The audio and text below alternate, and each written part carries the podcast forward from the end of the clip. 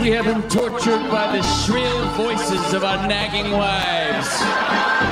But at last, we have found a man. A man who speaks to us all. A man who married for our sins. Let's everybody give it up for the Reverend Al Bundy.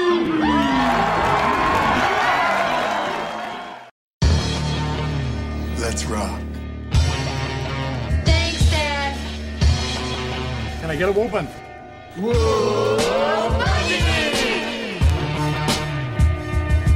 No Ma'am presents, live from the nudie bar, the Married with Children podcast.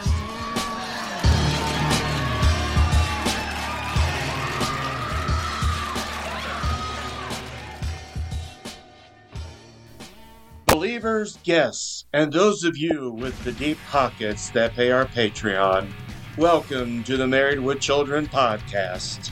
I'm Reverend Steve, and I'm with Tyler. Hi, Married with Children listeners. I'm Tyler, a true man of the froth. The, The froth? Oh, the froth. The froth, yes. Now I'm lisping on purpose. Yeah, ooh. that was a real un, uh, unrehearsed uh, belch right there because I am drinking a little bit of a Miller High Life, not Miller Light, the beer that had absolutely no shame in being depicted in this episode. We will be reviewing season 10, episode 4, called Reverend Al. It originally aired on October 8th, 1995. Written by Ken Weiskopf, Ron Levitt, and Michael Moy. Directed by Gary Cohen. And we have a lot of guest stars. Harold Sylvester as Griff, E.E. Bell as Bob Rooney, Tom McCleister as Ike, Teresa Parente as Miranda Veracruz La Jolla Cardenal. I finally got it right. Kevin Curran as the voice of Lucky, Benjamin Lum as Sticky, Andrew Craig, Craig as Splib, what a name, Rob Schuyler as mail carrier, Dot Jones as Dot. This is her Mhm. fifth appearance, by the way. Harvey Blanks as church member, Prince Hughes as Archimedes. Yes, his name is Prince Hughes. Oh boy. Lisa, Lisa Marie Scott as Halla, and uh, Jeannie Michelle as Luya. Hala and Luya. I didn't catch that until the Oh, second really? time I That was beautiful. yes. When the beer tax increases, no ma'am is not able to afford good beer. To make some money and gain tax exempt status, no ma'am becomes a church. With Al as the reverend, Peg buys gifts for herself for her birthday and asks the kids to give it to her. Marcy exposes them, but guys across the country support him and send him $10 each. They hold a function to collect more money, and Al addresses all. He then loses all when the news of wooing Peg comes out. First came Jimmy Swaggart, then Jim Bakker. Now it's time for Reverend Al. Did I hear it from my altar vixens, Hannah and Luya? Welcome to St. Bundy's Cathedral. A lot of you are wondering what the Church of No Ma'am is all about. Say amen to a brand new Married with Children. Oh, and we have a pretty good one here, Mm. actually. I had a lot to think about. Um, I watched the episode an hour before we recorded, and I'm I'm mixed. It's it's very weird. I'm usually one side on an episode these uh, the past season or so, and this one got me conflicted because we'll go into it, but I feel like this was one of those episodes, much like Psycho Dad, where the writers had a very specific idea of what they wanted to do, i.e., Reverend Al, and however they were going to pull that off. And I felt like the episode was constructed around that plot without a lot of dimension added into it. If that makes sense. Yeah, well, we are.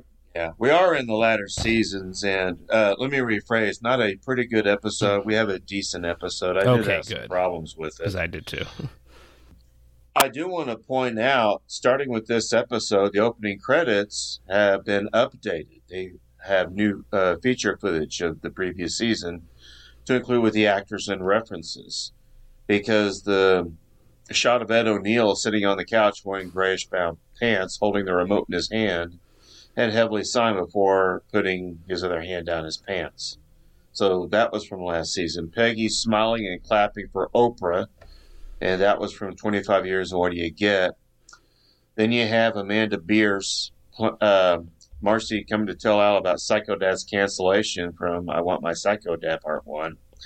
Christina Applegate's image comes from Something Larry This Way Comes. David Faustino. he is rubbing his face on a mannequin's foot, which was from Naughty But Nice. it's one of his funniest moments, I thought. Ted McGinley, Jefferson quickly shutting the door as Marcy is about to knock him knock from sleeping I in Chicago. And starting with this episode, the couch gag at the opening credits have changed, showing a now older Bud and Kelly, as well as the newest family pet, Oh, Lucky. Oh, I'm gonna be a lucky defender. It's literally just Buck in another another dog suit. But I have to say, I know why they do this, why they update the uh, couch gag and the whole uh, opening theme. Every show did this that went on for more than a decade. I kind of wish it stayed the same and showed the kids like it showed the same as season one. Like, what a nice just smack in the face it would be to someone who never saw Married with Children and watched uh, Mary uh, season ten for the first time and just season ten. It would be, I think it would be cute just to show Al old, uh, like young. Same with Peg and the kids like almost barely recognizable. Well, you have to remember this this opening scene was had been around I since know, season like four. you- by this point, why the hell are you changing it up? Yeah. Anyway, so let's get into this because this is a great spoof on televangelists, and oh boy, I'm yeah, have a lot to one say on star. I'm giving uh, one of our ratings, uh, which we'll talk about later. I'm giving completely for the the televangelist scene at the end. Whatever I have to say about this episode, that was from what Al's wearing to the get up to the piano. Everything is wonderful. Uh-huh. Anyway, we start out in the garage with No Ma'am.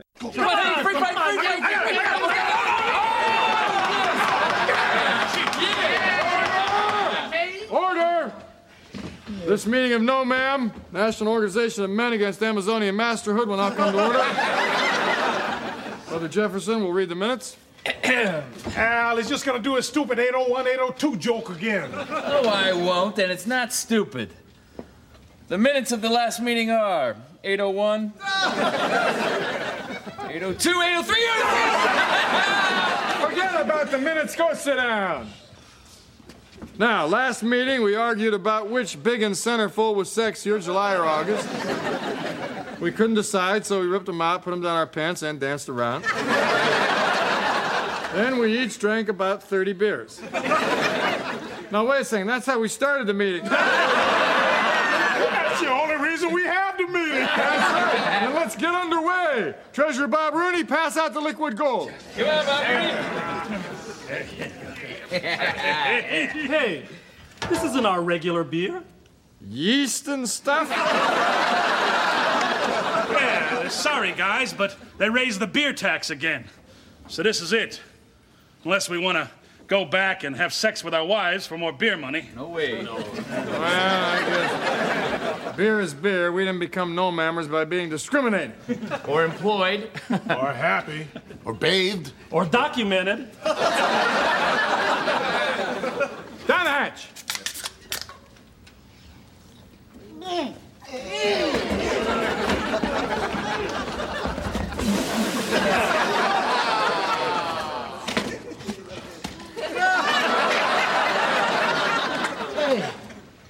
If I wanted to reek of cheap booze, I'd just go kiss my wife. And something I've just noticed is that while we do have our core members like uh, Griff, Ike, and Bob Rooney, but we have two new guys. Or actually, they've been in there occasionally. But it's not consistent, and Officer Dan is missing. I always liked Uh, him. who, Steven, uh, who's the big dude, um, in uh, like with a, almost a shaved head and a big beard and overalls? The one with the shaved head was Andrew That's Craig. Splib. and that character's name, for some reason, yes, Splib, which was ridiculous, but he did have a pretty impressive Internet Movie Database. It includes roughly 55 credits. It seemed like he stopped at about 2012. But to give you an idea of some of the things he has done, goes back to 1984. He was in the Toxic Avenger. Oh yeah. He was in a show called Equal Justice. He was Wolfman. He was in, unfortunately, the new WKRP in Cincinnati.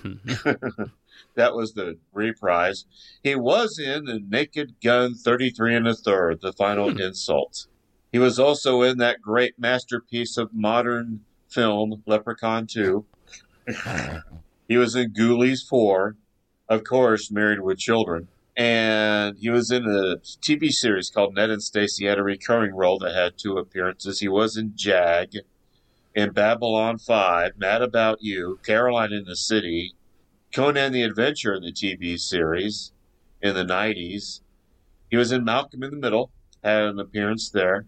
You know, it looks like he made a career out of it until about 2012. That's Andrew He Craig. just stuck out to me when specifically where uh, Al, where Peggy was um, threatening Al's uh, little digit or something, and um, I think he's like almost cradling Al, or like he's cradling somebody or himself, or he just looks so scared, and he just stuck out to me. I'm like, who the hell's that? one of the few ones, and uh, we'll talk about the other one here in a few minutes. But you know, it starts out with these guys having their annual meeting, and Jefferson does this little joke, reading the minutes, 801, 802. Oh, that's what he's oh doing. And I- oh my god, I didn't get that. I literally wrote minutes joke question mark. Ask Steven.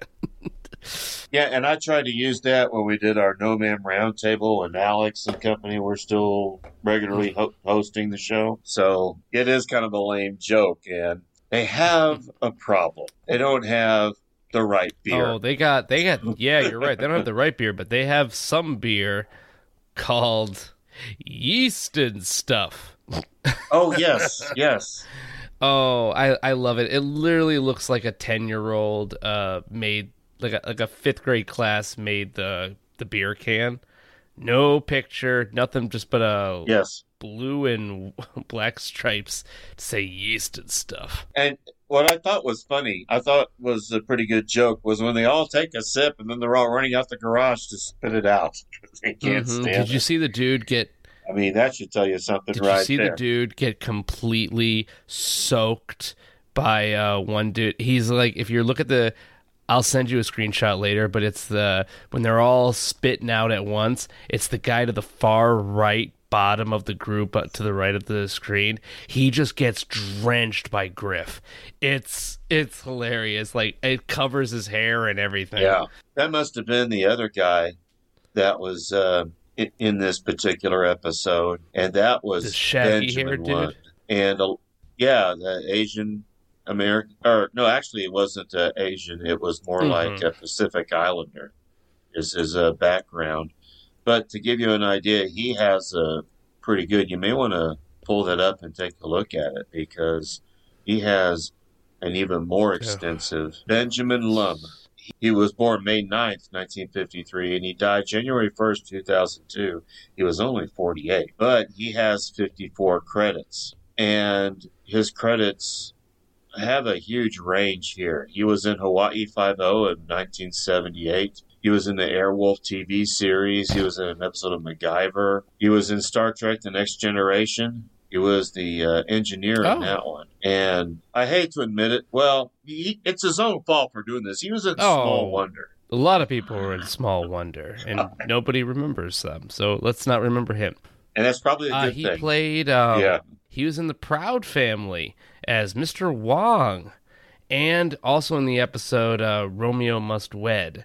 It's a really, really good episode. So he's uh, uh, like now that I rem- now I'm hearing him and seeing him, like okay, I recognize his voice.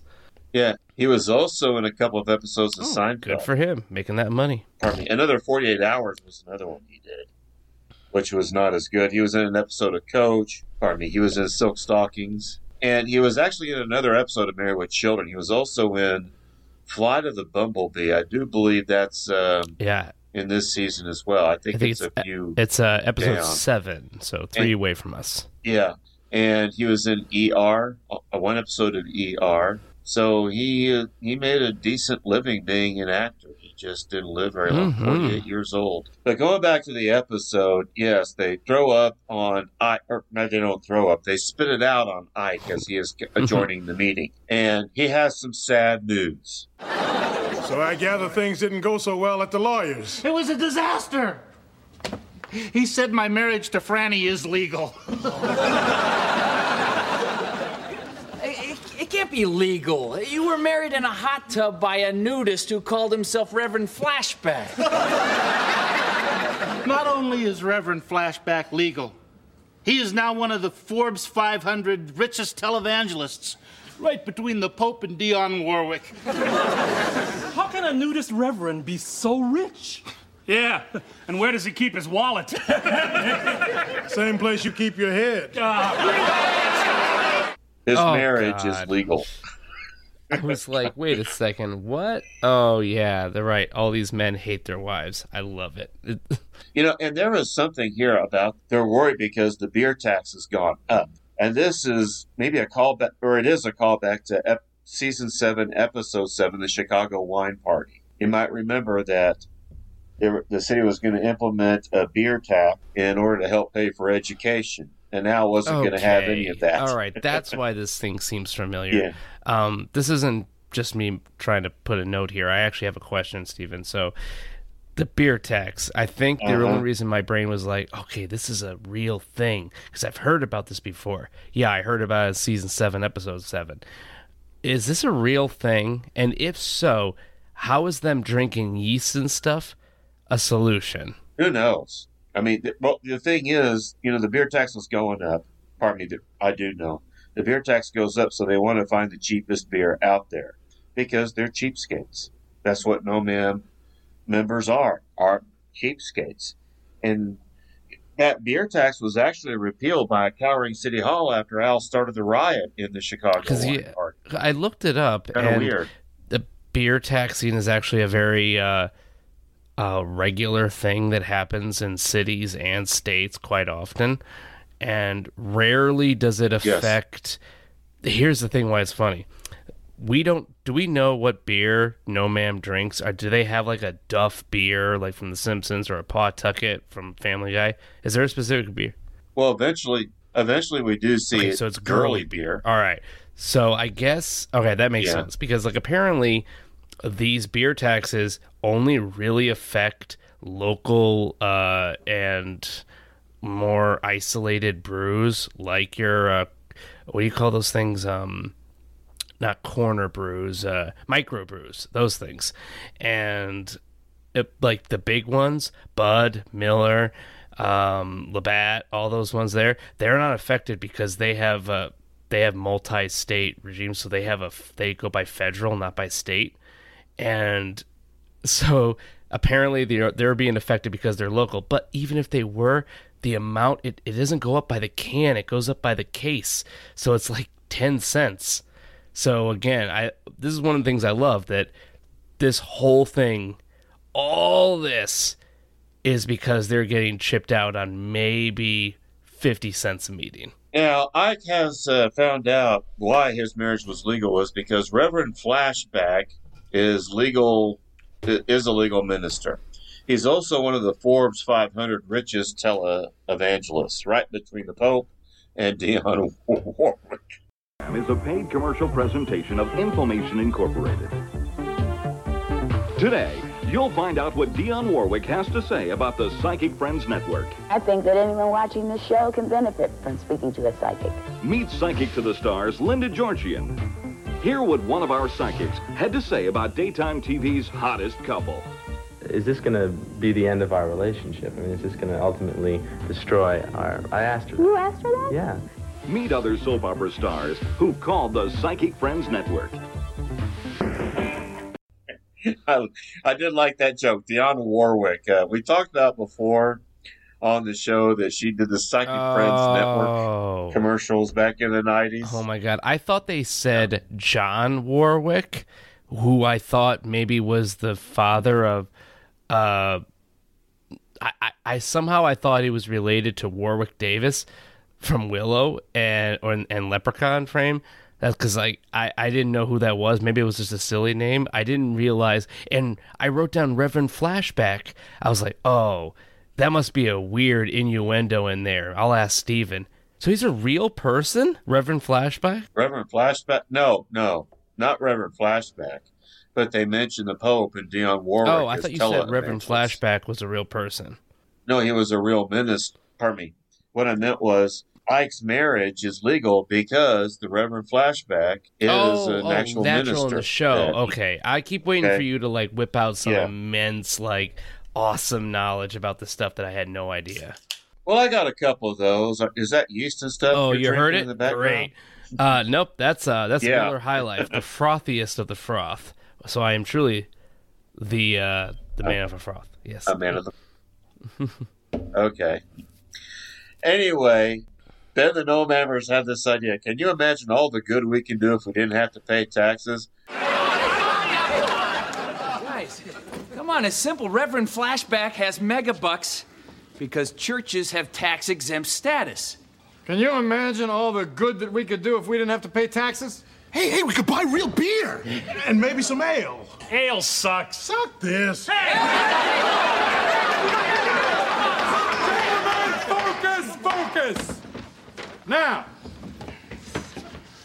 where were we? In your garage. All right, look, I'm gonna call a lawyer friend of mine and find out a little bit more about this.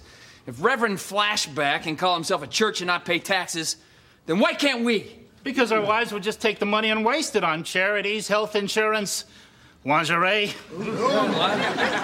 Then we'll keep it a secret, Jefferson. Not a word. To... you got it, buddy. Then it's settled. We'll become a church, a sacred organization of peace and brotherhood. I'll drink to that. Hey, he's got good beer.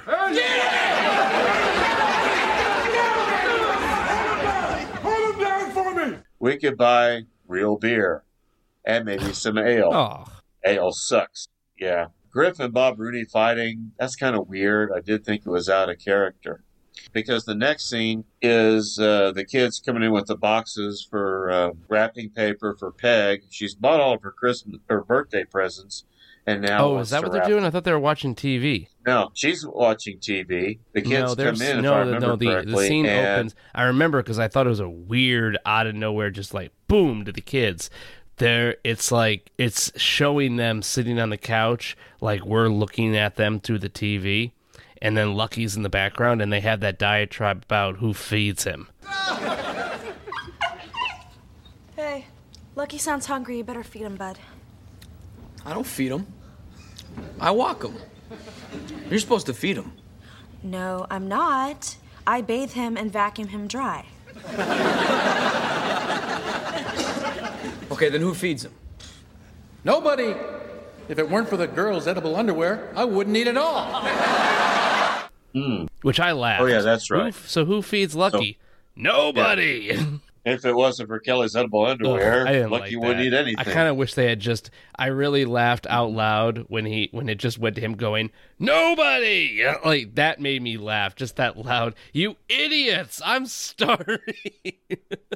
And, and here's something else too with Lucky talking. I uh, thought about this. I know Jerry Herring did not like Buck talking, and there were sometimes I didn't like him talking, but overall I thought it was kind of fun. The only thing is, it's becoming Mhm. too much lately. The la- I, I think since about season maybe eight, they have been relying on that a lot more of Buck talking, and now it's Lucky talking. See what they're thinking, and I just think it kind of detracts a little Uh, bit. do you mean like it's- they're relying Do you on mean it like it's too much. happening more often within certain episodes, or it's just happening like once every episode? No, it's happening more often throughout the show Mm. from about season eight on. Uh, You know, I think it was that slapstick. They knew slapstick and cartoonish, so they thought, well, we can get away with it. And I think that was one thing that made the earlier Well- seasons funnier, is that D- Buck did talk, but it wasn't to the extent that they are now. He and Lucky are now in seasons True. I, I think they were feeling out for that, and but I I do like it. I oh listeners, little diatribe about Tyler here. I just got myself a new cat. Um, yep, I have a new little kitten, and let me tell you, it's just so nice to have an animal in the house. I think with this whole Buck and now Lucky thing, and I think they do it more often because since they replaced Buck with Lucky, it must have been a test audience thing. People must have loved it. Everyone loves a dog. And I think it's when you have an animal, you look at them and you wonder, what the heck is he thinking? He or she thinking? And it never Yeah. really, it, it never ceases to make you laugh. So I think that's, yeah. I got I had a dog when I was a kid. His name was Fred. He was a good dog. He was uh he wouldn't like hump your leg like a lot of dogs do. That was a good and he had just a good personality. He wasn't too loud. He he liked to bark, but he didn't bark at every little thing like some dogs do. That drives me nuts. I like dogs. And yeah, you kind of wonder what are they thinking? What are they thinking I'm talking about? Uh, what what are they thinking when we're trying to talk to them? They're probably thinking like, "Look, I It's don't understand great premise. English." I mean, they have a whole cartoon that lasted a hundred thousand years called Garfield. That's the entire premise of the Garfield comic strip. What's my cat thinking about me when I'm at home alone being weird? Yeah. By the way, there, there's this funny thing. I'm sure many people have uh, heard it. Uh, it's called the Diary of a Dog versus the Diary of a Cat. And if you look at, it's really hilarious. And I know what you're look talking it up about. on the internet. it's so funny. Yeah. yeah, dog diary, 8 a.m. Dog food, my favorite thing. 9.30 a.m. Car ride, my favorite thing. 9.40 a.m. A oh, walk in the park, my favorite thing. 10.30 a.m. Got rubbed and petted, my favorite thing. 12 p.m. lunch, my favorite thing. On the other hand, the cat diary is day 983 of my captivity.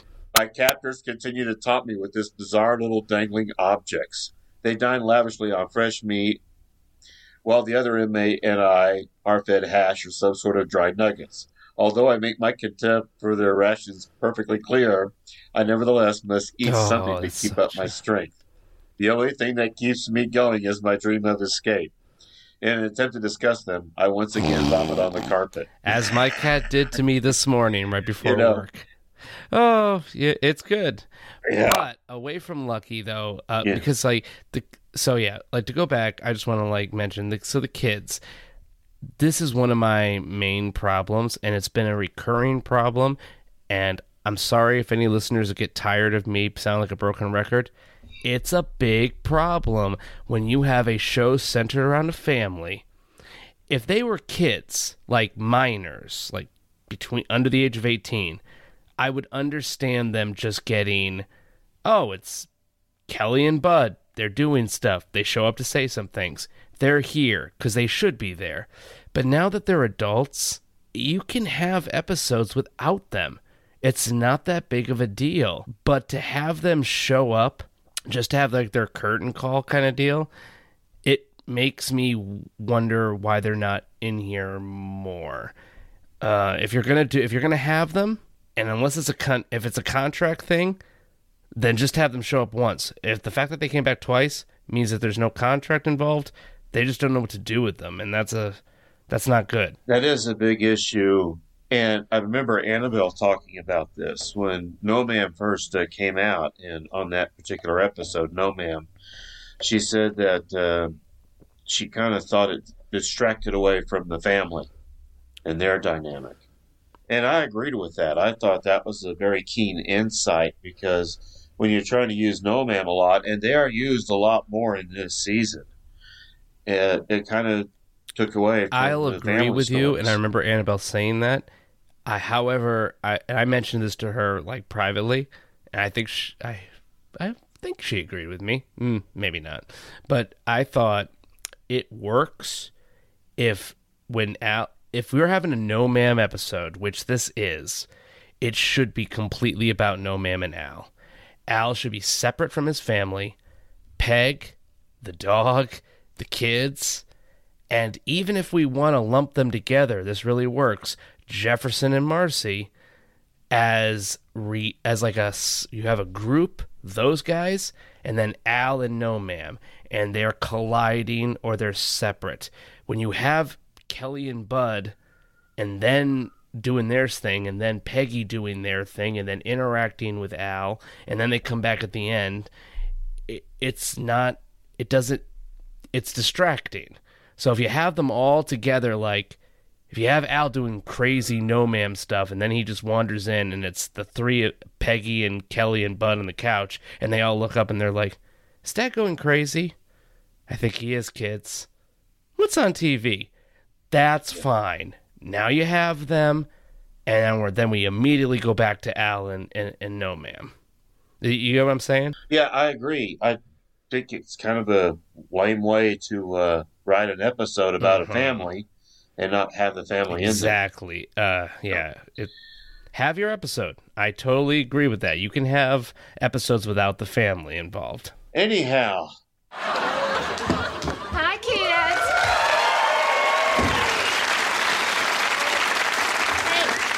Hey, look what you got me for my birthday. All you have to do is wrap it. Wrap it. Oh, do you need a card too? I hate your birthday. No. Whatever happened to the good old days when you'd give us money to buy you a nice cake and then we'd eat it before you got home?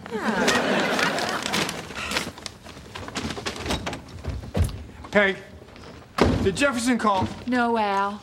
And guess what Friday is? Ah, oh, Peg, you know I hate when you do this. I hate when you do anything, but especially this. It's my birthday. you know what that means. Okay, Peg, get a blanket. I'll get a Big 'Uns, and I'll meet you behind the furnace. Not sex, Al. Okay, but I offered, and that counts for one. I want to go on a date Fine, go. with you. It's my birthday, and I want dinner, dancing, and a show. Okay, I'll go, but only because I'll be getting some. Ooh, wow. Some dinner. God, how sad. You know what I'd do if my lover lost interest in me? You sleep with his parole officer?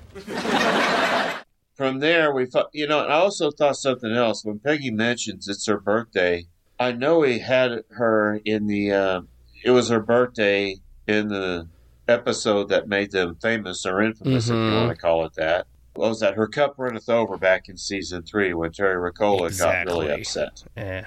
Yeah, but there have been a few other episodes I couldn't think of them off the top of my head where her birthday It's is such a- mentioned again. If you do it once, that's a funny joke. But the fact that you do it multiple times, and hey, they didn't know we would be making podcasts and keeping notes and having Excel sheets to connect us to other things. But you can't have a main character bring up their birthday and not have it be more part of the episode unless it's for a funny punchline. Like it was Mhm. in her cup Well- runneth over. Well, actually, Because then Al and Steve have to go to Oconomowoc to it's get not a punchline in that. That you're right. That's her birthday is like necessary for the entire episode to happen. So yeah, like I get that. This one, I com- forgot. Believe it or not, I watched it an hour and a half ago. I had totally forgotten until you mentioned it. They, oh yeah, it's her birthday. That's why their kids have packages and stuff at the end. That's bad writing. Yeah, I will say one thing though. She talked about how she wanted the stuff that she had bought to be wrapped and boxed. I know someone who does that for Christmas. She said that she it was a friend of mine at church. She says this is our tradition. We go out and buy our own presents, and then we uh, come home, and uh, then we wrap them up, and then we open them again. so they buy their own presents, wrap them up, and then unwrap them. I'm like, so wait, no wait, wait. So they that, buy. but Wait, hold on. They own. buy the presents for themselves, but but they Yeah. do this together. Like they go out, they buy stuff together, and then they come home and wrap them together. Now that was unclear. I don't. Yeah, I, that was unclear. I don't know if they went out together to do that, if they did or it if they went together, out. that's different. separately. I can see that being actually a fun like mockery of the tradition. You go out together, you buy your own gifts together, and then you go home and make and have fun, have silly fun wrapping them together. But if you do it separately, that's weird. That's some Yeah. that's some like Ted Bundy shit right there. I'd have to check in and see on that one. I also thought was funny when Peggy was talking about her birthday to Al, and she says, "I want a date." He says, "Okay, go out on one." Oh, yeah. I know. I, I just had got Yeah. found in my notes. Go And- ahead. Go ahead.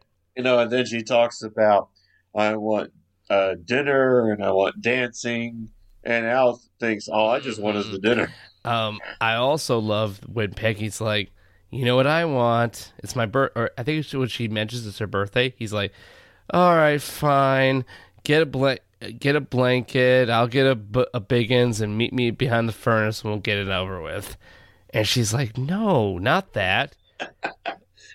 and I think this is the beginning. We should have kept it going, and I think we should bring it back. Al wins. I wrote it down. Al wins his own sex point. Yeah, but then, uh, and then he says later, "Hey, but I still get credit because I offered it to you." That's his sex point. Yeah, he's like, I was willing to do it. You said no.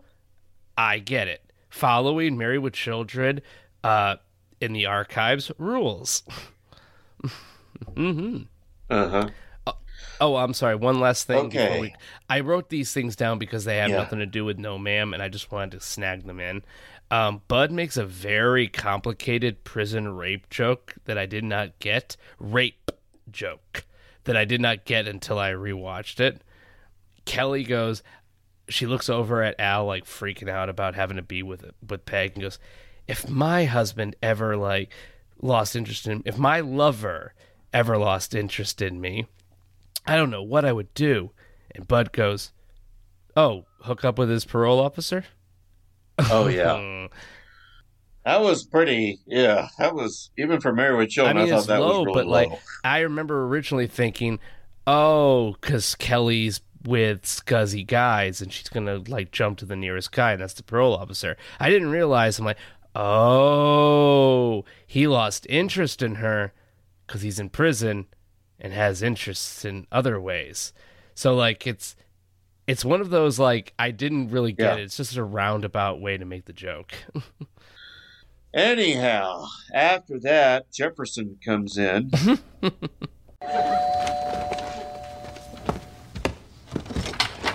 We're in, buddy. The lawyer says we can be a church. Jefferson, you know how women hate to see us happy? Look sad. Al we'll never have to pay taxes on anything. Oh, Jefferson, that is just awful. we can get tanked for pennies.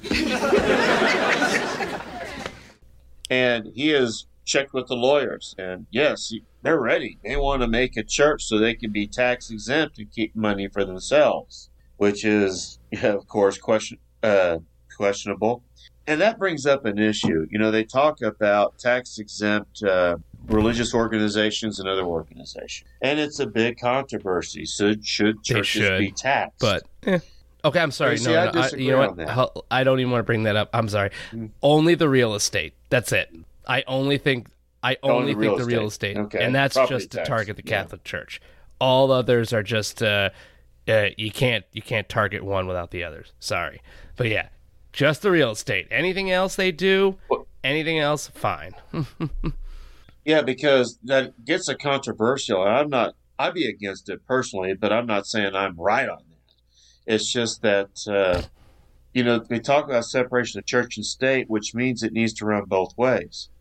No, the churches should. You know, we don't have a theocracy here. A lot of people, you know, think we're found on on a, as a Christian nation. No, that's not the case. We're found on Enlightenment ideas and the founding fathers, you know, some people debate this, but I think it's pretty clear that the First Amendment does establish a difference between the state and the religion. And if you start with taxing churches, all of a sudden you're going to have a open up a can of worms there because you know, like you talked about real estate or property taxes, which are often done by local cities and local states.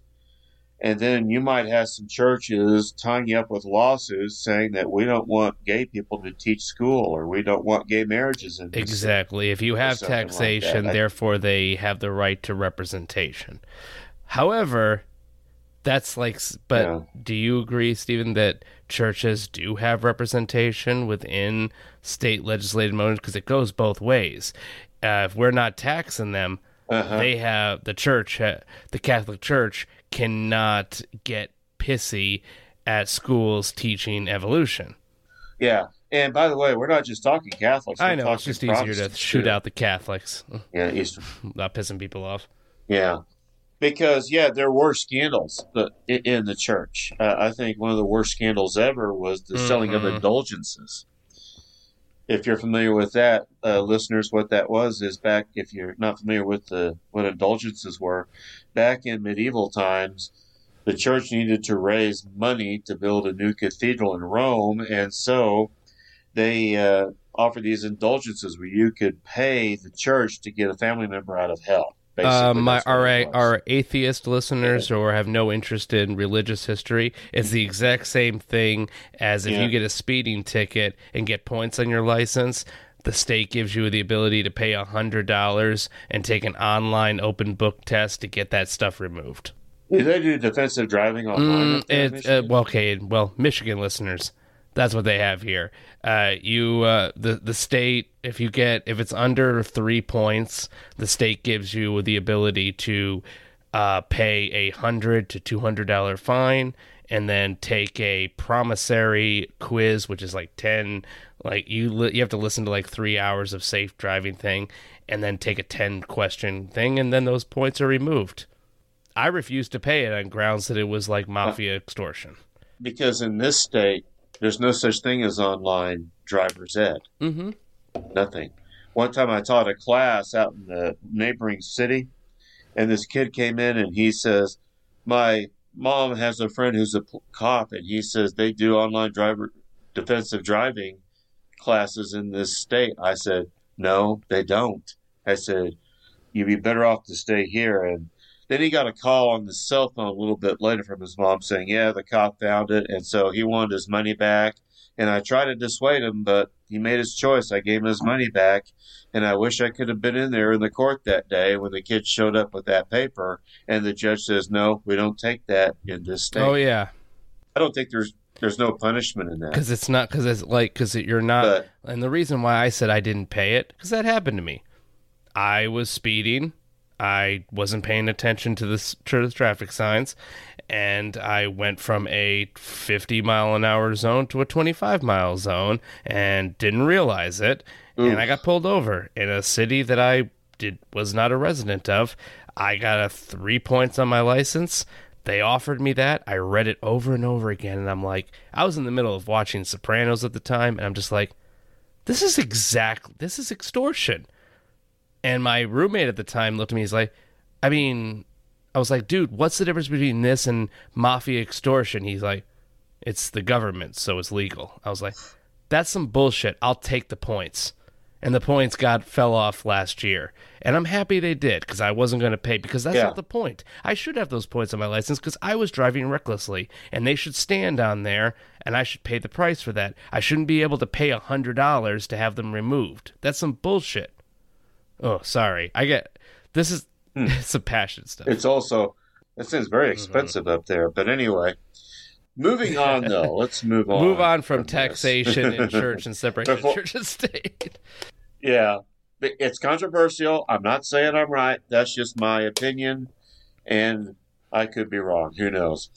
Anyway, so we move on and we go back to the garage where Al is having another meeting, talking to his No Ma'am members about how they are going to get tax exempt status and become the Church of No Ma'am.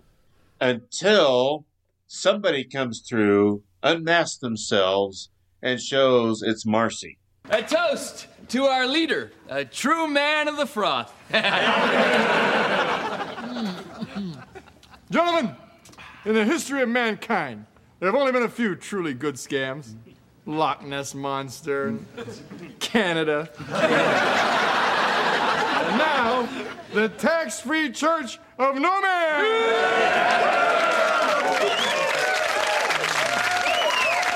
You know, beer tastes better when it's tax free. Yeah, and Big 'Uns look bigger when they're tax free. That's why we started this bogus church in the first place. Men, there's nothing but good times ahead! Not so fast, Reverend Half Moon Pitts. this is no man of the cloth. This is Al Scratch and Sniff Bundy. and now I've exposed his stench for all to see. You go, girl! Take it. This is Miranda Veracruz de la Hoya Cardenal. As you have just witnessed, chauvinism and religious quackery are alive and well right here in Al Bundy's garage. Calling themselves the Church of No Ma'am in a shameless and clearly illegal attempt to avoid paying taxes. I have defrocked you, Al Bundy. I have destroyed the Church of No Ma'am. I won! I won! I won! I noticed something really mm-hmm. interesting, Tyler. I actually rewound this thing several times because there are a lot more members of No Yeah. Man. A lot more. When I counted up, ranging from Al Jefferson and the No Ma'am people, there were 13 people there. And that does not include Marcy, Miranda, and the camera person all hiding. This did not include them. 13. I thought that number's significant because Jesus Oh had 12 God. disciples. You're right. I I thought I thought there was like a why is there all because you I understand you would need extras, but all you need is like two or three extra guys to make it look bigger. Why was there so many? You're absolutely right. The the twelve thing. Yeah. I don't They know did. if they did that on purpose or not. It was just something I because picked you wouldn't up on. because they they Steven, if Fox was new was still a new studio, they were still penny pinching. You ain't hiring six probably extra extras that you need to pay without a reason. That's the reason.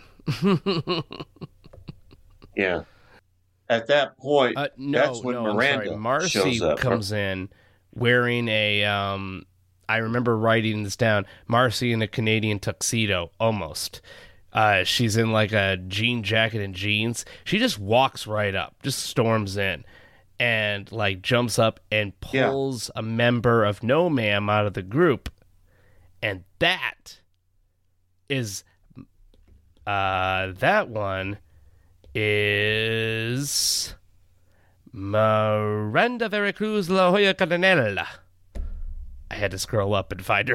I had to scroll Yeah, up the and other find her one, name. uh-huh. uh, but yeah, like yeah, Yeah, and, and yeah, and that's something else. They mentioned specifically Channel 83 Action News, and this was previously featured. That was uh, the Rain Girl episode in season four when Kelly was the weather girl, and of course, season seven is the Chicago Wine Party. Uh, so it's like now all of a sudden they're trying to be con- continuous Mhm. you know, screw all that that happened in seasons one through six or seven. But now they're trying to refer back and have some continuity. But it's almost, it's really too late for that. But at this point, I guess it's, you know, so sorry. So, uh, I'm happy to have Miranda back. That made me happy.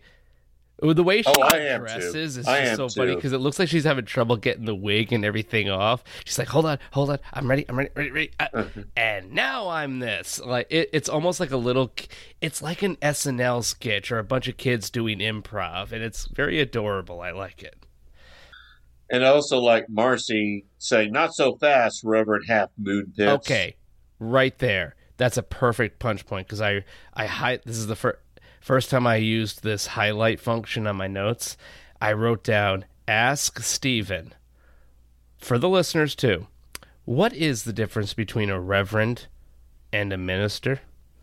really not that much. I mean, the words are used inter. The wor- words are used I know I have done it, interchangeably. but I is, is is there a difference? yeah, and I don't know of any difference between the words. It's just different terms that probably came from different cultures. I feel knows? you know, because it's kind of like also you don't call a Protestant No. father. That's the Catholic Church. No, like, I think I feel like I've found reverend being bestowed upon people as opposed to minister is a, taken up by the person being referred to as the minister. Does that make sense? Yeah. Let me do something real quick. Yeah, like I'm Go a ahead. minister. I minister. Like I get that. I get that terminology. I min. I minister the word to the people. I feel like reverend is like the Protestants' term for father, or like AKA the priest. Like, like the reverend says this, or Mary, uh, All in the Family, the Reverend Felcher, Fletcher. The Reverend Felcher gave such a nice sermon all about good and evil. Yeah, which side was he on? The good side, he says that God is good with one of the O's taken out. and evil is devil with the D taken out. Ain't that smart? you should have been there.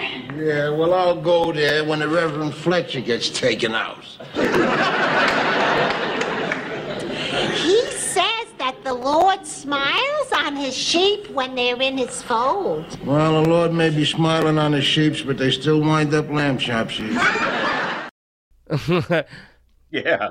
I No, it was always Felcher. forget. It was Uh, Felcher. Felcher. Felcher. Um, uh, like or Reverend blah blah blah or I need to see the Reverend.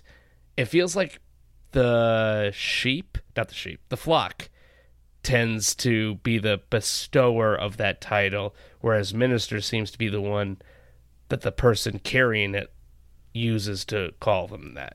Does that make sense? Well, yeah, and I did a word search. You know, this is just uh, I can't remember if it's that entomology, Etymology. of it or is that the Etymolo- study of bugs? entomology is bugs. etymology. Yeah, I always get those two backwards. Anyway, from uh, as an adjective, reverend is someone who is worthy of Mm. respect or reverence. A minister is to attend. You know, that's a Oh. verb. That's what a minister does. And also, let's uh, throw in the word pastor versus uh, Hmm. reverend and see what we get there. I think about that. Because the pastor and the reverend. I'm gonna before we wait got before here. you read it. A pastor guess. means pastor is someone Uh-huh. that is more specifically you are part of a church-like function, and it's a title within a church. Hey, pretty much so. Yes, a pastor refers to a parish priest. A reverend refers to a title being provided to a parish priest. Mm, okay, so not Pastor is a noun, and, and like the minister or reverend, the pastor is you know a noun, and so the people reverend will is go the adjective. and hear the pastor minister to the con to the congregation. The reverend will be the one who goes to the public schools and talks to the kids with family problems. No, no, no. The pastor slash Oh. minister will do that. The reverend is more like a title. That's someone to be revered. Like, yes, I'm a pastor and a minister, a pastor minister of a Methodist church, which I was a long time ago. But people might call me reverend because it was a, a reverence or a revering me as a man of the cloth or a the cloth. Okay, so case. all right, so in in in lay of father, reverend. Right. If you're Protestant, you're going to often be referred to as Reverend. If you're Catholic, uh, Catholic minister, will often be referred to as Okay, I, I, you know what? Thank. I never, yeah. I, I did. I, I've done a lot of research into American religious history, and those terms I use them interchangeably all the time because I feel like even academic theologians do it too. So uh, I felt okay, but I never really thought about it. We learned. Yeah, we're eventually. Yeah, we're eventually going to come back to that. Also, Eastern Orthodox Church would also be Father. Mhm. Okay. Anyway, uh, moving on with the episode, and that was a good question. I hope everyone got an education, including me, on that one. But Marcy refers to him as Reverend Half Moon Pits. That's actually a reference to the Sun Myung Moon. Yep. oh man, he was a Korean religious leader. He lived between 1920 to 2012. He also is known for his business venture and support for political causes. A Messiah claimant, he was the founder of the Unification Movement and of its widely noted blessing or mass wedding ceremony, and the author of its unique theology, The Divine Principle. He was an opponent of communism and an advocate for the Korean unification, for which he was recognized by the governments of both North and South Korea. In 1982, the case United States versus Sun Myung Moon, he was found guilty of willfully fil- filing false federal income tax returns and sentenced to 18 months in federal prison. His case generated protests from clergy and civil libertarians who said that the trial was I would be on their side, him. just from what you read. Like, come on, it sounds like you only turn to the IRS and get an income tax charge when they have no actual evidence against you. Yeah, that's the weird thing. And quite often, that's how ministers come down. And we're going to come back to that. Anyway, Marcy Marcy refers to him as Half in the Moon. yeah, we talked about that. She also calls him Scratch and Snip Bunny. Why don't you tell us about Scratch Oh, and Sniff? I absolutely will because I was a big uh, devotee of this beautiful uh, form of entertainment. At Circle K, we called in a few of the world's leading experts on smell to help us put together a mellow smello fun center filled with all the latest scratch and sniff ideas. There's a display in every Circle K store covered with Mellow Smello fun products. And now, a limited edition Mellow Smello Mother's Day sticker is available at Circle K while supplies last. And every time you buy anything at all at Circle K, you get one of these stickers free. Okay, so scratch and sniff technology generally refers to stickers or cardboard items that have been treated with a fragrant coating. When scratched, the coating releases an odor that is normally related to the image displayed under the co- coating. The technology has been used on a variety of surfaces, from stickers to compact discs. Scratch and sniff stickers became popular in the late 1970s and remained so through the mid 1980s. First of all, Scratch and Sniff can also be referred to as what men do. Especially Al. Then we go back to the Bundy household. Uh, Al and Jefferson have been discredited, and their plans went awash until the postman shows up. Are you that no ma'am guy on the news? He's also Arnold the Pig on Green Acres. All of these letters are from guys that support your cause. How would you know that? We open them. and the guys at work are prepared to put down their mail pouches and assault weapons and follow you anywhere. Reverend Al?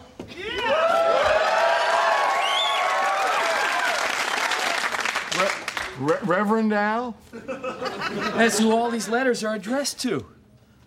We've gone national. Do you know what this means? Reverend Al?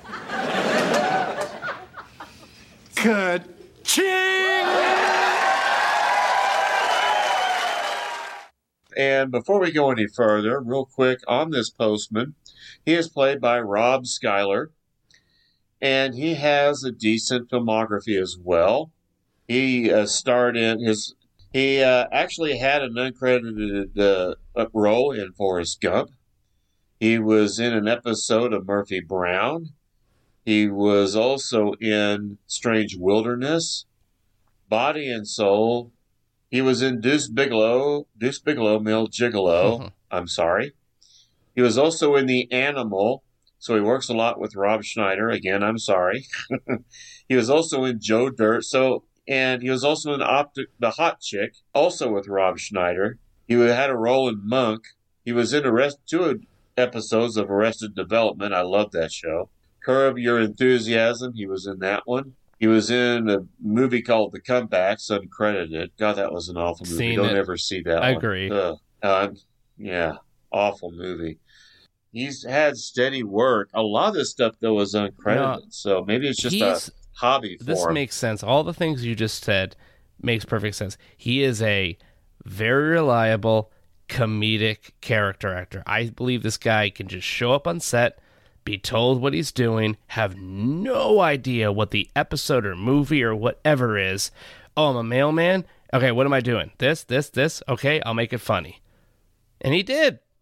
I laughed at this guy. Like his blatant mm, committing of mail fraud admitting to committing mail fraud is is just it's just wonderful. His Uh-huh. comedic timing is on spot for this very very quick performance. Right. Anyway, the postman asked, Are you that no ma'am guy on the news? Marcy says he's also Arnold the Pig on Green Acres. That was an odd reference. Why don't you tell us about Oh, Green Do I have to? Uh, all right. All right. So, well, Green Acres. Um, well, let's start with Arnold Ziffel, because Arnold Ziffel was a pig featured in Great Acre, Green Acres, an American situation comedy that aired on CBS from 1965 to 1971. The show is about a fictional lawyer, Oliver Wendell Douglas, and his wife, Lisa, city dwellers who moved to Hooterville, a farming community populated by oddballs. Arnold is a pig of the Chester White breed, but is treated as the son of farmer Fred Ziffel and his wife Doris, a childless couple. Everyone in Hooterville, besides Oliver Douglas, accepts this without question. Hooterville. I love that I know. name. Obviously, a play on the term Hooverville, right? Actually, I was Of thinking course. more of Hooters. I mean, with Children wants you to do that. yeah, right. Uh, yeah, actually, Oliver Douglas was played by Eddie Albert, who was a very well. He was an actor that had a very long filmography. I don't want to get into that because it's so long, but he was a very esteemed actor, and he was considered very, very good at what he did. The, his wife Lisa was played by Oh, Eva yeah. Gabor, or was it Zsa Zsa? So, and there were there were just a lot of character actors in that one. Now, I admit I saw it a few times. I, it wasn't one of my favorites. Uh, you know, I prefer the Beverly Hillbillies when you take the hillbillies and put them in the city, as opposed to taking a city man and putting him in the country. Anyway, the postman said the guys at work are prepared to put down their mail pouches and assault weapons and follow you anywhere, Reverend Al, because all the he has a whole bunch of uh, letters from men who identify with him, and Al actually reads one of them to his No Ma'am members, which is pretty good. Uh, he talks about uh, how this uh, poor man thinks that he's married to a strong woman who bullies him around, and it's signed B. Clinton. P.S. Don't tell H, Ooh, not her real name. Well, ah, this is incredible. Another ten dollars. Hey, it's my dough. Man, everybody's trying to get a ticket on the No Ma'am Express. Yes, I Hey, why not? Hey, listen to this one. Gentlemen, although I cannot reveal my identity, I am also under the iron rule of a woman. Here's $10 for your cause. Your friend, B. Clinton. P.S. Don't tell H, not her real name. Phony church is becoming a real religion. And like other great religions, we have a sacred obligation to make a lot of money and open our own theme park, huh? no Ma'am's Land. hey, guys, am I the only one who thinks we're getting a little carried away? Yes! Don't you see? Real religions have commandments, beliefs, values, traditions that have been formed over thousands of years. No problem, and make some of them up. And now, on to the burning question that has plagued the great religions for centuries. Is there an afterlife? Hell no! How do we keep these suckers hemorrhaging cash? We'll do it like the pros. Rent a hall, buy some dirt cheap time on cable TV or Fox, give them a fire and brimstone speech, and suck their bank accounts dry. Yeah, that was a good play on the. oh, the Clintons. That's what they were talking about. Had no idea.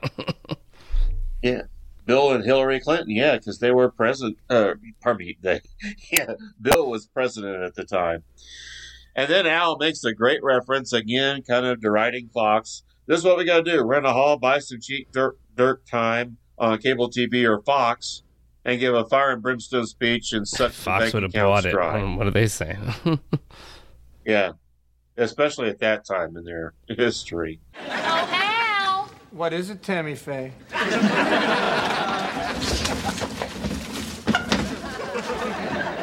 Have you forgotten what day this is? Uh, Come as your favorite hee haw character day at Kmart? It's my birthday. So, your birthday and Hee Haw Character Day are the same? what are the odds? Come on, get dressed. Ah, Peg, no, not tonight. Tonight, our monster truck and the Ford Taurosaurus is jumping a thousand Geo Metros. and if they don't make it, there could be hundreds of dollars worth of damage. Look, Al. If you don't want to see something else tiny and underpowered get squashed, you will get dressed and come with me. All right, gentlemen, I guess this meeting of No Ma'am is adjourned. We will convene tomorrow and talk about Easing Flay the Congregation Cake. Oh, Al, I'm just so excited. This is just like before we got married. oh, Al. Is that money in your pocket, or are you just happy to see me? It's money, Peg. Just like before we got married. Let's get this over with.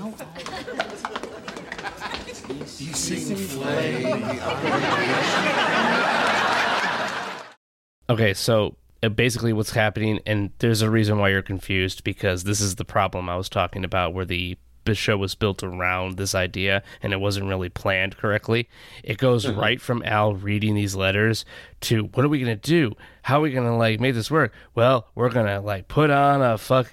We're gonna put on this uh, on this on this whole idea. But then Peggy shows up and demands Al uh, take her out for you know uh, for her birthday dinner, and he's like left. Uh, he has to leave the uh, the group, and this is his comeback, pretty much after this.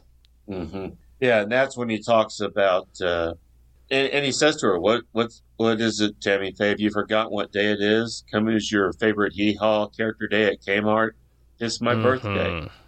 And we've covered Tammy Faye. He says, "What is it, Tammy Faye?" And then she, and then Peg says, "Have you forgot what day it is? Come as your favorite hee haw character day at Kmart. It's my birthday." Mhm. Yeah, we've covered Tammy Faye Bakker, but uh, Kmart, of course, is a big box retailer that is headquartered just outside of Chicago. At the time of this episode aired, the retailer was a successful chain. It was like the number three retailer in America, has stores all over the U.S. and many other countries. However, they went bankrupt uh, several years ago. As of 2021, there's only very few Kmart's left except in Australia, where they still have 200 stores in operation. So I guess uh, Matt and Annabelle can still shop there. And then we go to the church, and there's a song playing at the beginning of the um, of the church scene, and it's actually they're playing "This Is a Man's World" by James Brown, which is also heard in Flight of the Dumble, uh, Flight of the Bumblebee. It's time for No Ma'am to take a little break in the Jiggly Room. I'm the DJ, and I'm gonna play a little bit of music that was on this week's episode of Married with Children.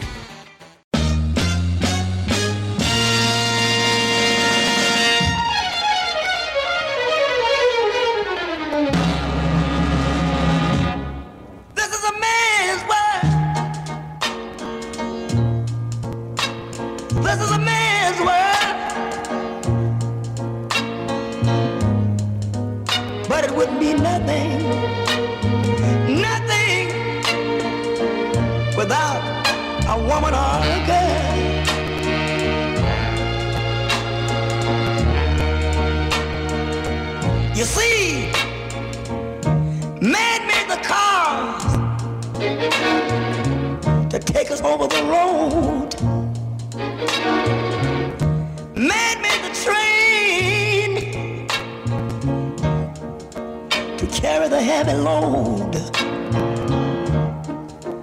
Man made the electric light to take us out of the dark.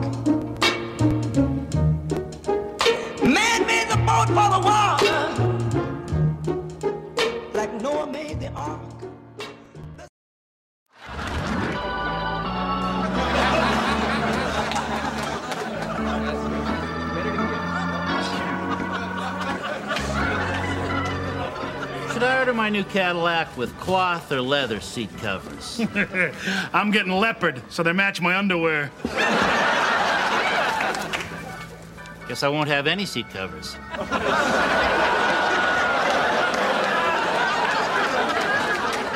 You know, it's not too late to call this off. What is with you, Griff? We're gonna make a fortune tonight.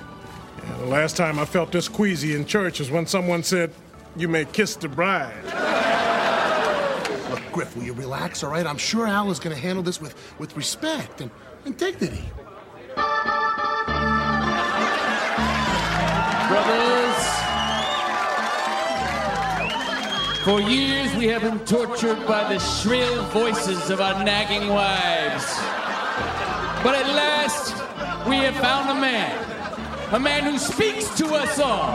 A man who married for our sins. Let's everybody give it up for the Reverend Al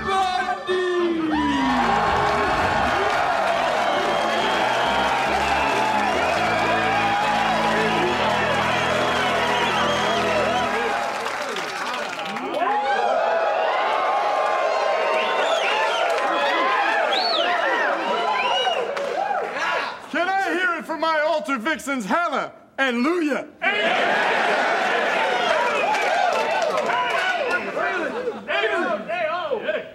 Believers, guests, those of you with the deep pockets that got the cushioned seats up front, let me tell you a little story.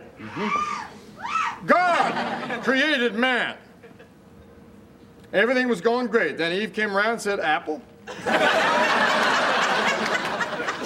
the one time they offer us something to eat, bam, we wind up selling women's shoes. Now! I know that a lot of you are wondering what the Church of No Ma'am is all about. Hooters!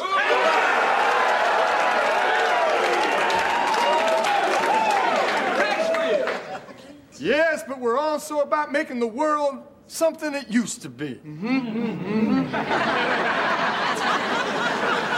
Back when men were men and women were ribs. Tell it, Reverend when a driver's side airbag was called a mother-in-law. when a frank conversation with the wife used to begin with "What's for dinner?" and ended with "You call that dinner?"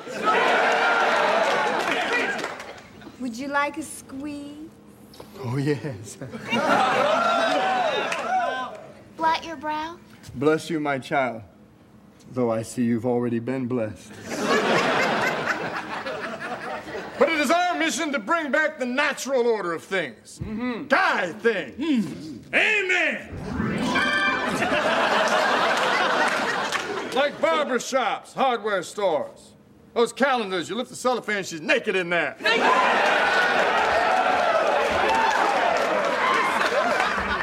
I want to bring us back to those times. This is an engine that runs on money. I'm not talking about that unleaded, eco-friendly, tree-hugging, girly jiggling money. You go, preacher man!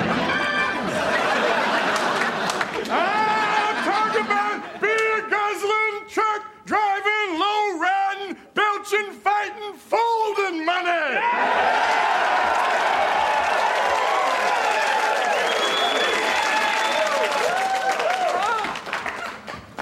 Now, if no one wants to testify, we'll pass the collection plate. Uh, something I noticed Al's pulpit. It consisted of beer cans, many of which were known as brands such as Bud Light, Old Milwaukee, Miller Lite, and Miller Genuine Draft, as well as a can of Girly Girl beer. The beer Only. Miller Lite is the only one that's literally just the Miller Lite logo, perfectly well read. All the others are just like you can tell what they're supposed to be, but Miller Lite apparently either paid or got paid a lot more than the other brands. Right. And then Al introduces his two the two women at the church, Hala and Luya, just to let you know a little bit about uh, one of the Oh wait, I'm sorry, Stephen. was- Before you bring this up, I just Huh. got to ask you and your history Yeah. of knowledge of televangelism and stuff. The heck is Al wearing? I, Does I that bring up know. It- anything? Did you just be like, That's just Whoa. the biggest. I cannot remember anything of any uh, American televangelist wearing that crap. But real quick, Lisa Marie Scott, she was the white girl. She was Holla. She was um, a former Playboy playmate. Lisa Marie Scott, who just before this episode aired, was Playboy's Playmate of the Month in February 1995. So, just a little bit of trivia there for you. Another Playboy playmate made it on to Married with Children. I Big know. surprise, right? home. Right. And then Al starts his sermon. I love this. Let me tell you a little story. God created man. Everything was going great. Then Eve came around and said, Apple, the one time they offer us something to eat, and bam, you end up selling women's shoes. and then he goes on and on and on. I like it at one point. Uh, I can't remember if it was Hala or Luya. Uh, said, "Can I wipe the sweat off your forehead?" And he said, "Bless you, child." He looks down at her boobs and he says, "And you Mhm. have There's been blessed." so much of this like weird double speak about church stuff. I think it's so funny. Um, when he starts Yeah. talking about beer, I wrote down, and I'm not talking about the unleaded tree huggling girl jiggling money. I'm talking about the beer guzzling, truck driving, low riding, belching, fighting, folding money. Oh, I had to rewind that like three times to write all the adjectives down. Yeah. Now Jefferson has a line in there. Oh, and I love the way they're like doing the organ while he's talking. You know, every owl talks and then they play the organ for a quick second. You know, that was common in tent revival meetings uh, back in the 50s and 60s and even the 40s here in the uh, United States. And Jefferson says, For years we've been tortured by the shrill voices of our nagging wives, but at last we have found a man, a man who speaks to all of us, a man who married so for blasphemous. our sins. so let's everybody give it up. Yeah. Let's everybody give it up for the Reverend Al. I want to testify. A woman! No, no, no. Let us not jump to conclusions. You want me to take her down, Reverend Al? That will uh, not be necessary, Brother Archimedes. the days are over when a woman could whoop us like a nation of Gerry Cooneys. Yeah! Actually, I have very little to say. And here's here was the thing. First of all, the days are over. One of those lines he says, "The days are over when a woman could whoop us like a nation of Gerry Cooneys." Well, Gerry Cooney is an American former professional boxer. He competed from 1977 to 1990 and challenged twice for the world heavyweight titles in 82 and 87. He was actually known for an easy knockout on a couple of Mhm. those. Marcy shows up, and what does Well- she have? I'd like to thank the Reverend Al for giving such a stirring, pork laden speech. Well, hurry up, Marcy. I'm about to be born again. and again. You're going to be laughing out of the other side of your pipe organ in a minute. My women's group has commandeered the video booth. And there's a little something we'd like to show you to put a smile on your snouts. Girly porn? Yeah! Even better. Let's go on a date with Reverend Al. Roll it, girls! Here he is, dancing with his wife. Take her down, Archimedes. Take him down, Dot.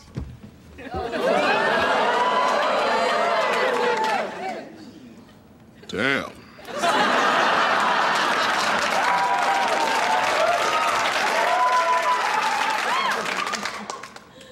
You a lot of woman. I'm a lot of everything.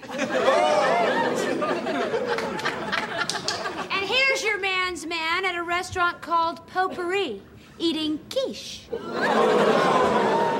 I can explain that.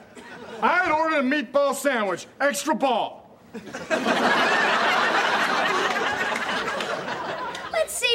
Went next? Bowling, perhaps? Why, no. They're attending a performance of Cats. With all proceeds going to the Chicago Ballet. And finally, behold your beloved Reverend Al and the missus outside the Rock Up Suck Up Hotel. So, there you have it. Your leader on a date with his wife, deeply in love. Hey, so Reverend Al, tell us you were with a hooker. Yeah. or at least a guy dressed like one. Oink your way out of this one, Reverend Fatback.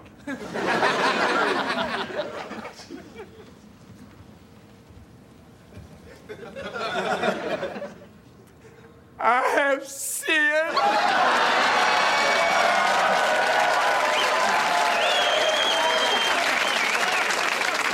I have consorted with my wife. But it's not like I enjoyed it. I mean, you know, it was her birthday, for heaven's sake. Wait, wait, wait. Let he who is without wife cast the first stone. Thanks, Marcy has has clever has first off Marcy bought some muscle because we we we brushed over it, but Al and No Ma'am have hired a gigantic man named Archimedes. We we mentioned him earlier, and Archimedes is this gigantic dude. He's the bouncer.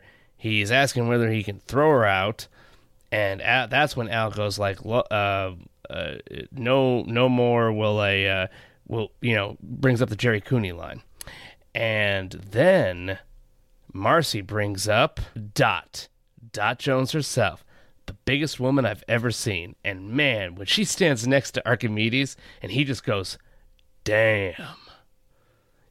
like yeah. So we have the no fear of marcy's going to be ejected because she got her muscle with her. But she's just there to like make sure that marcy can say her piece and it's a good piece as well because what she's done is gets Al with the truth. Because Al here is supposed to be Reverend Al, the emancipated man, un uh untapered down by the uh clamping holds of female uh uh femaleness. I'm not as good as Reverend Al. um, but what Marcy has shown is she has pictures and evidence of what seems to be a very fun night that Al has spent with Peggy for her birthday. Yep. Uh, plus some other things too. And so now his congregation is shocked and he can no longer keep the Church of No Ma'am because he was, you know, fell in disgrace. And this is an opposite type of thing of what hap- was happening in the churches in the 80s. A lot of people like to talk about Jimmy Swaggart. Uh, he um, was caught with a prostitute and he made this tearful confession I have sinned against you, my Lord. And I would ask that your precious blood would wash and cleanse every stain until it is in the seas of God's forgetfulness. Thank you. Thank you. And God bless you.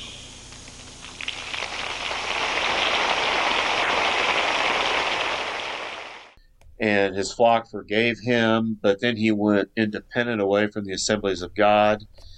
And then he was brought down again. He had the same problems a few years later. I think it was Who in was the this guy early again? 90s. And then he, oh, Jimmy oh. Swaggart. He was Oh, a, uh, Jimmy, TV please tell us you were with a hooker. Yeah. Or at least a guy dressed like one. That's what that was? Yeah. Okay.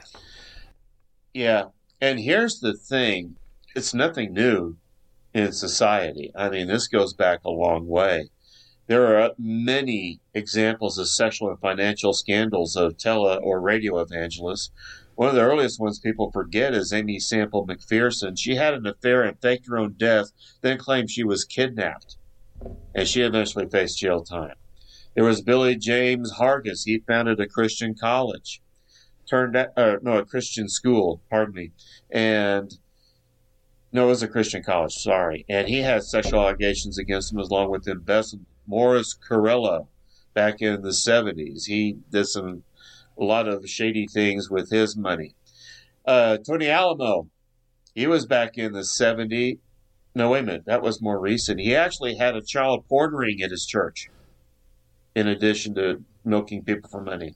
Richard Roberts, Ted Haggard, he had sex with a male prostitute, and he would repeatedly condemn homosexuality. Peter Popoff was exposed by 60 Minutes as a fraud. Jim Bakker, selling bogus. Po- oh, Jim Bakker, he supposedly apologized for his health and wealth gospel. And then just last year, it turns out that he hadn't truly repented because he was trying to sell a potion that supposedly cured COVID. Robert Tilton, big scam artist. Tony and Susan Alamos, another one. So this is nothing new throughout the history of the church. And I mentioned the selling of indulgences back in medieval times, and that's it. A love of money is the Mhm. root of all And- evil. And that's what brings as down well as bringing down Reverend Al, because as he says right to the camera and to the crowd, I have sinned. I have consorted with my wife. And his flock does not Yeah. come to his rescue. No, they don't. They're not going to cushion his fall. Here's your presents, Mom. Open mine first, Mom. Can't wait to see what I got you. Oh, kids. This is just the best birthday I've ever had. Well, bicentennials are always special.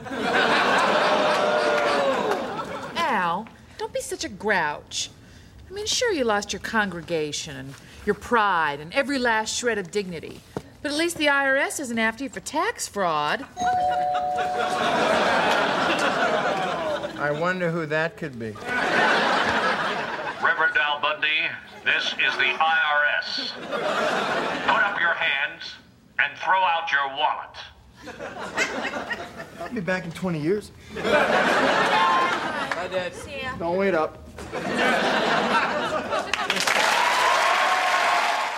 Reverend Al is no more, and that pretty much concludes the episode because there's really nothing else to be said except for some stuff about Kelly and Bundy. I mean, I'm sorry, stuff with Kelly and Bud and Peggy uh, with the uh, with their birthday thing, but I'm not even going to mention it. No Ma'am We'll be right back to wrap up this week's review. Be sure to join their Facebook group page for all the podcast news and updates. Be sure to subscribe to them on the Apple Podcast app and please leave a review telling them what you think of the show. To subscribe to their YouTube channel, just go to channels and search up Married with Children podcast. Join their Patreon and support your favorite podcast with a small monthly donation. You can email them at marriedwchildrenpodcast at gmail.com. Thanks for checking out this review. Steven, how many cans of yeast and stuff are you going to chug out of five for this episode of Married with Children? I'm going to take three chugs out of that beer. I'm not saying I hated this episode, but I'm not saying I loved it either. I thought it had its good moments. I thought there were some good, funny lines in there. But I agree with you that they just shoehorned in the kids and they're not trying to be equal in their, you know, and, and looking at the family. So, you know, that's it for me. I just give it a three. Uh, it's a good filler episode to a certain extent that someone new to Married with Children might be interested in. What? Well, how you know many what? would you give it? I think I can choke down three and a half yeast and stuffs. Ugh, sounds so gross. Um, well, I pretty much laid out why I didn't like it. I'm just going to say where the three and a half cans came from. The first can, it's a very funny episode. A lot of good jokes, um, and it's paced very, very well. Second can that I'll chug down is bringing back No Ma'am and making it a focal point of an episode, not just a side traction for Al to get up to mischief. And we got to see a lot of the, how they operate and a lot of their tomfoolery. I always love that. The third one, is a just I just love it when Al gets a comeuppance, where it's a uh, you know Al spearheads something or gets thrown into something, and then obviously he needs to fall and falls horribly. He does, and for his own hubris. I just enjoy it. And the other half is for the the what we talked about, the church and state, the idea of taxes and the manipulation and scandals that can happen within local and uh, you know national congregations and American faith. The American religious system is a very complex and highly rich and historical uh, machine that I think more Americans should pay attention to and research. So yeah, it deserved a half a can for that. Yeah. Yeah, it church is and religion has played a big part in American history in both To this good day. and bad ways. So, yeah, I think it's good to explore the history. It's to find out irresponsible not stuff. to. So, join us in for next week when Luigi and Chris and I are, and Matt are going to discuss how Bleed Was My Kelly. When Kelly gets into a movie role for playing a scientist, she decides to impersonate one and gets access to Trumaine University's lab for research. In her spare time, she develops a blue green chemical compound that is called Bleed, a super growth hair formula that instantly is popular with Al and his club No Ma'am. But there's one small psychological side effect, and we'll look at that. Meanwhile, Bud and Kelly try to research to find the one person who makes less money than Al. And that's pretty good too. And by the way, just to let you know, that's what Chris, Luigi, and I and Matt are going to review How Bleed Was My Kelly because it revolves around a super hair growth formula. And we're all Okay, I was wondering why. I was like, you know what? I haven't heard you guys, all three of you dudes, on there without either me or Annabelle. That makes sense. Mm-hmm. That's gonna be fun. yep. So anyway, tune in next week and remember, whoa, Bundy!